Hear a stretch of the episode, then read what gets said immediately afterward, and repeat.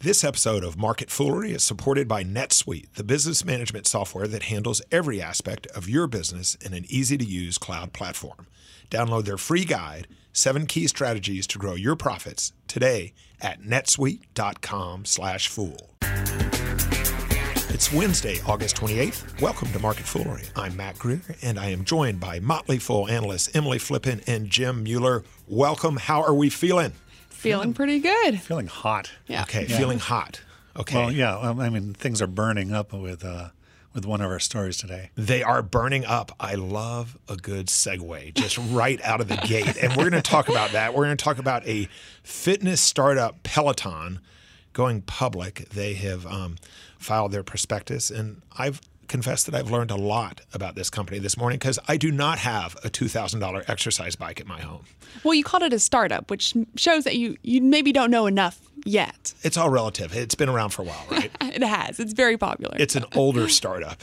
And we're also going to talk about KFC getting into the Beyond Meat, or in this case, the Beyond Chicken game, testing Beyond Chicken. We'll talk about that. But let's begin with Altria and Philip Morris, two tobacco companies in advanced talks to merge. And if this sounds vaguely familiar, it's because it would reunite them after they split apart in 2008. Jim Mueller, what do you think of it all? I think it's a very interesting story, and it has a lot of um, play in what's happening today with these cigarettes and vaping and all that. So, in 2003, Philip Morris renamed itself Altria, trying to get away from the poor branding that Philip Morris itself had, and that didn't really work. But okay, Altria then in 2008 spun off Philip Morris International and basically separated itself into two companies, U.S. only, and that was Altria, and then Philip Morris International, which was everywhere else. They sold the same stuff. They sold the same brands, uh, Marlboro being the big one. Uh, but uh, the U.S. Was, was, separate from uh, the international, and that was because of expected uh, increased regulation and litigation in the in the states. The the, the uh, there was still a lot of lawsuits going on, and Philip Morris felt it could do better. And this was right where the global financial crisis was happening, 2008. What actually happened is regulation moderated over the following decade, up into the 2015-16 uh, time frame, and the U.S. dollar remains strong, both of which kind of hurt this this separation, especially since Philip Morris International was paying, paying dividends in U.S. dollars. And so today, smoking is down around the world, especially in the U.S. Uh, shipments are down about 10% over the past decade for Philip Morris, about 35% down for Altria. But Altria is much more profitable than Philip Morris, earning about $7 billion of net income on $20 billion in revenue last year versus $8 billion in net income for Philip Morris on 30 billion. So Altria is more profitable, and that's because Altria and BAT has been able to uh, raise prices steadily and better in the U.S. Emily, what do you think? Well, for maybe younger listeners, younger investors out there, um, you know, personally, I haven't really looked at tobacco companies, but I know the name Altria because Altria has some really proactive, you could say, investments into cannabis company Cronos Group and Juul e-vaping company. So I recognize the names from their investments, and it'll be interesting to see what happens to Altria's investments if this merger does go through, because PMI has been pretty open about the fact that they aren't interested in getting into either of those spaces. So it'll be right. interesting to see what happens with Juul and Cronos. And Juul has been expanding sales internationally, uh, kind of cannibalizing Philip Morris's thing. But uh, the merger would help Juul in that in getting international distribution, especially with Juul uh, being in trouble with regulators. Uh, following That's an all, understatement. following all these uh, uh, all these issues with lung diseases that are, mm-hmm. are cropping up, and a recent death in Illinois, I believe, uh, from a, a vaping related lung disease. And we talked about this a bit on Monday's Market Foolery, but when when we think about vaping, is that going to essentially follow the same trajectory as traditional tobacco products and smoking, where it gets regulated to the point, and then and then it really seems to take hold in the U.S. And so the growth is all overseas. Is that is that where vaping is headed? Is vaping basically where smoking was in the 90s? I, am not sure if I agree with that entirely because vaping at this point hasn't been proven to cause something like lung cancer. That's not to say it's healthy. Like Jim mentioned, there's already been one vaping related illness associated in Illinois. So the fact Yes, is, we don't know the long term effects of it. I will say that Altria already has investments into other industries as well. So you look at nicotine being the addictive substance in things like e cigarettes and traditional cigarettes. They have investments into companies that are looking to create edible nicotine. So nicotine that you can ingest without having to smoke or vape. So there's still an opportunity for them to expand. I just think it's going to require a lot of research. And then there's one more uh, thread to this story in that Philip Morris has been spending billions of dollars developing smokeless heated up tobacco uh, in something called IQOS. That's I Q O S, uh, which is like a cigarette. Uh, it has a cigarette like uh, uh, piece injected into this heater that you then draw in the vaporized uh, products from the heated up tobacco and they're hoping to uh, make that uh, grow sales. And, and the FDA just recently, last April, I believe, approved sales of it. Though Philip Morris wants to make it uh, market it as a safer alternative, and FDA has not yet said yes on that. Well, speaking of hoping to grow sales, KFC is busting out Beyond Fried Chicken. Yes, they are getting into the Beyond Meat game. Now they are testing the new recipe in uh, their Atlanta store. It's a plant based protein um, instead of chicken. KFC, part of Yum Brands, which we should remind everyone also owns Taco Bell and Pizza Hut, among others. Emily, so far so good. In Atlanta, Beyond Fried Chicken sold out in less than five hours. What do you think? KFC was smart to test this in Georgia. Southerners love their fried chicken. So if it sold out in five hours in Georgia, hopefully this means there's going to be a national rollout. Um, I think that potential for KFC to expand their Beyond Fried Chicken to all of their locations is still there. We saw that a similar thing happen with Burger King and the Impossible Whopper. Um, as a newly minted vegetarian, I am personally interested, extremely interested in trying this Beyond Chicken. Uh, fried chicken, I think, is one of those foods that it's hard for people who are trying to be conscious about their meat consumption to give up. But I will say what I thought was particularly interesting about this this story in particular is that they actually cook the Beyond Meat uh, chicken in the same fryers that they cook regular chicken in, which means for strict vegan vegetarians, they're actually not going to be able to eat this product. And it, it's I think it's actually a calculated move on their part because they're going to say that they don't see their target market as vegan vegetarians. They see their target market as people who are trying to be more flexitarian. They, if they can avoid choosing a meat product, they will choose to avoid it. Is that flexitarian? Did you make that up? Or is Oh, that I- a no, thing? it's a thing. It's a oh, thing. I It's a love thing, that. yeah. Oh, I love that. I'm I'm a flexitarian. I've decided. well, it's like a flexitarian is somebody who's want when I want. conscious. Yeah, meat conscious consumers. Oh no, I'm not a flexitarian. Jim, what do you think? Yeah, the I, I I'd like to see does it, it's supposed to taste like chicken, right? Just like the Beyond uh, the Impossible Burger is supposed to taste like beef. Uh, but does it have the same mouthfeel? Does it have uh, No, when, probably not. When you cut it, uh, does it have the same fibers that chicken And has? I, I don't think that matters if I'm honest with you. I think it needs to taste good. I think it needs to taste close enough to meat that people will feel good about making that choice while still not sacrificing all of the taste. But as it stands right now, I don't think there's any meat substitute on the market that will give you the entire experience of eating meat. I think we're getting there. I just don't think we're there yet. So, does this make you more excited about Yum Brands as an investor? I, I was already excited about Yum Brands. You don't need to get me excited about Taco Bell. I'm already there. Yum China has actually been on fire recently. So I was already, I'm not an active investor myself, but I was already excited about the company to begin with. No, I was uh, just going to make one more point about uh, these these meat substitutes, the the plant based is. Okay, so uh, the farms uh, raising the cattle are going to be replaced with farms raising what is it, soy protein, uh, soybeans uh, as the base of these Yep. now, uh, plus all the all the additives they have to add to make it taste like beef, and and the heme protein to make it taste like beef. What are they add? Uh, are they adding something to chicken to make it taste like the chicken? I don't know. I mean, everything's supposed to taste like chicken, right?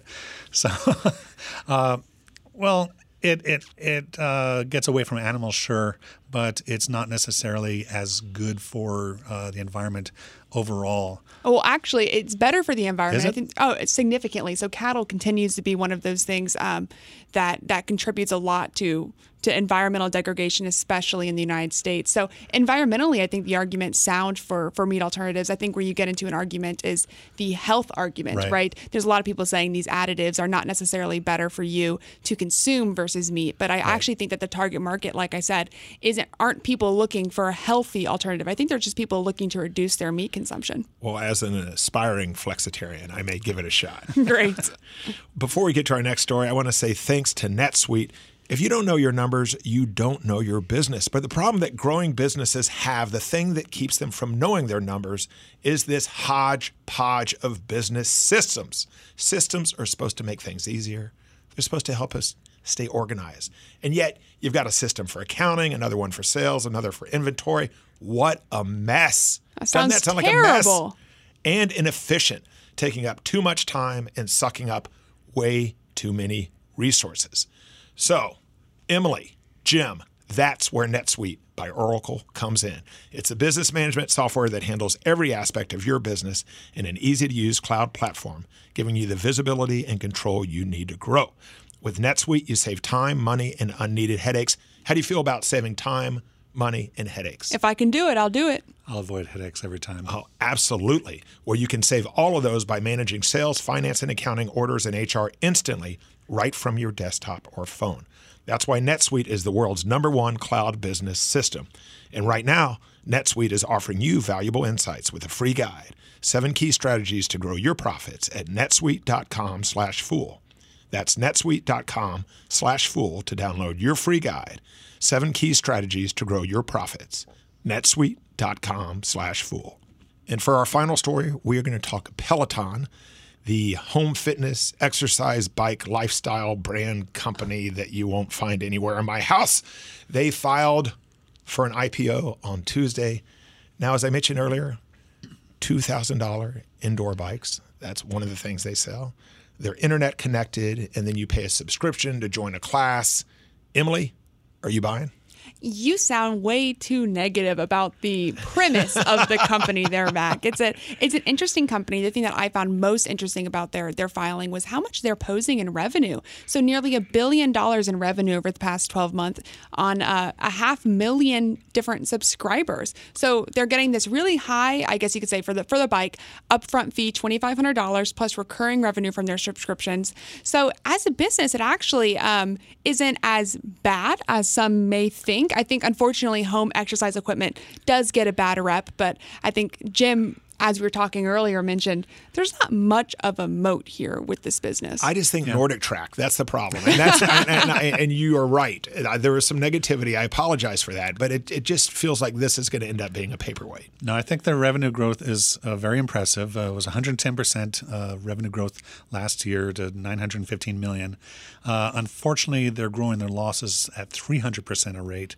Uh, they went from a loss of 48 million to a lo- loss of 196 million the, over the same time period, and that really scares me as an investor, uh, especially for something that for a company that's been around for so long and is selling equipment in a subscription business.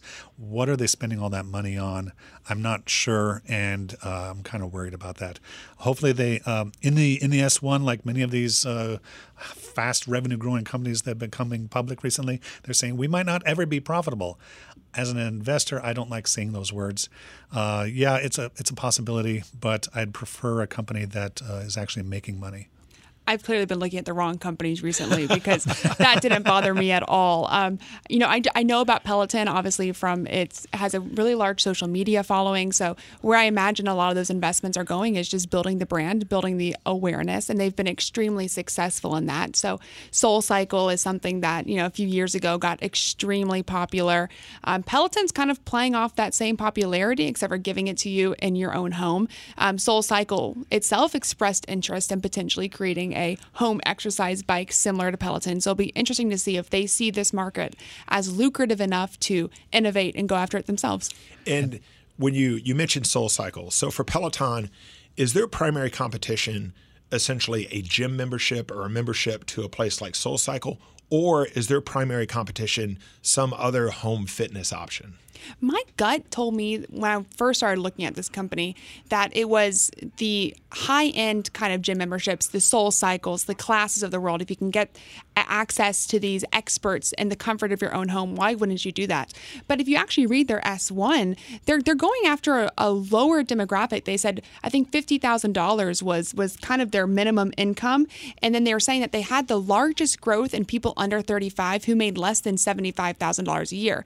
That makes me think that maybe they're actually competing with with the lower end gym memberships out there. And that kind of worries me because then it becomes more like a commodity. And do they want to go down the commodity route of lower and lower prices? I mean, yeah, twenty five hundred dollars does seem to uh, impose a fairly high uh, switching cost when, once you've bought that bike. But if you can get the bike for fifteen hundred dollars or thousand dollars in a few years, uh, or you can get a, a SoulCycle bike or a, or a, a NordicTrack bike for the same thing, uh, how much of that are they going to do? Or is Peloton going to go high end and try to stay at that exclusive lifestyle choice? Look at me, I'm a Peloton user. Uh, and I've got the apparel to prove it, and and all this other stuff. Uh, that might be a, a better route for the company to go down. Okay, so a a non Peloton question, but on the subject of fitness, I can't touch my toes. I've never been able to come anywhere close to being able to touch my toes. And here's the question, and, and I put it to colleagues um, recently.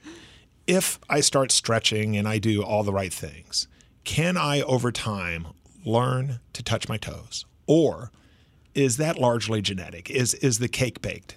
Wait, do people actually think that they're genetically unable to touch their toes? You you think Have you, you were seen born me with try that? to touch my toes? I No, think you just can teach yourself if you try. Stretch really every day. think- Yeah, do do yoga. Do yoga. I don't I don't do yoga myself, but I've anecdotally heard yoga's great for helping people relax their muscles But to the extent where they can touch their toes. I don't. That would be amazing. That would be an. That's that's going to be on my bucket list. I think. Mac, you invited the wrong people into the studio. You need Sam Whiteside in here. she, she'd get. She's our uh, uh, a fitness uh, fool here. I know. and and she'd be able to answer your She question. put together a stretching routine for me, and I even put it on my Outlook. And it was so sad because every day, this is what happened if I did the whole Peloton thing. Um, every day, I would just look at this appointment for stretching to remind me to stretch, and I would just delete or ignore.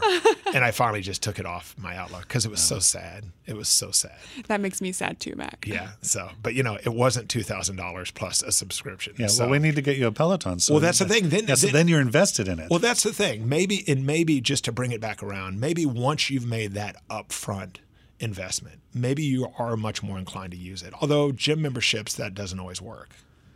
yeah, well, the the four- the, the, uh, the thirty nine dollar is that the monthly? f- Yeah, about thirty nine dollars for Peloton. for the for the full thing with Peloton uh, is certainly an expense, but it's easy to just ignore that. Mm-hmm. Uh, but yeah, once you've spent that twenty five hundred dollars, you you probably I'd be on that really bike bad. every day. at least at least for the first. Oh, yeah, as I week. say, at least for the first week. Then I'd forget about it. Okay, so let's wrap up with the desert island question. It's a little tricky because we have Altria and Philip Morris who may end up merging. Um, so we'll we'll treat those right now. We can, we'll treat them as the same company, um, and we've got KFC, which is part of Yum Brands, and we've got the soon to IPO Peloton. If you had to own one of those for the next five years, which one would you go with? I'm second guessing our, our choice of stories today based off the stock selection. Um, I, I think I have to go with Yum Brands. I mean, like I said, I'm a big fan of Taco Bell. They opened up a hotel, a resort. They've they've proven that Taco Bell is not a fast food chain; it is a lifestyle brand. Maybe KFC can do the same. Yeah, I'm going to go with Yum China actually. Ooh, Nice, the, the spin-off. nice. So uh, that one's really growing nicely. Uh, Yum Brands, if I had to, Yum China, if I had my uh, druthers. I want to stay away from cigarettes, and I don't think Peloton's going to do well. I agree. Okay, well, Jim and Emily, thanks for joining me. Thanks for having us. Thanks, Mac.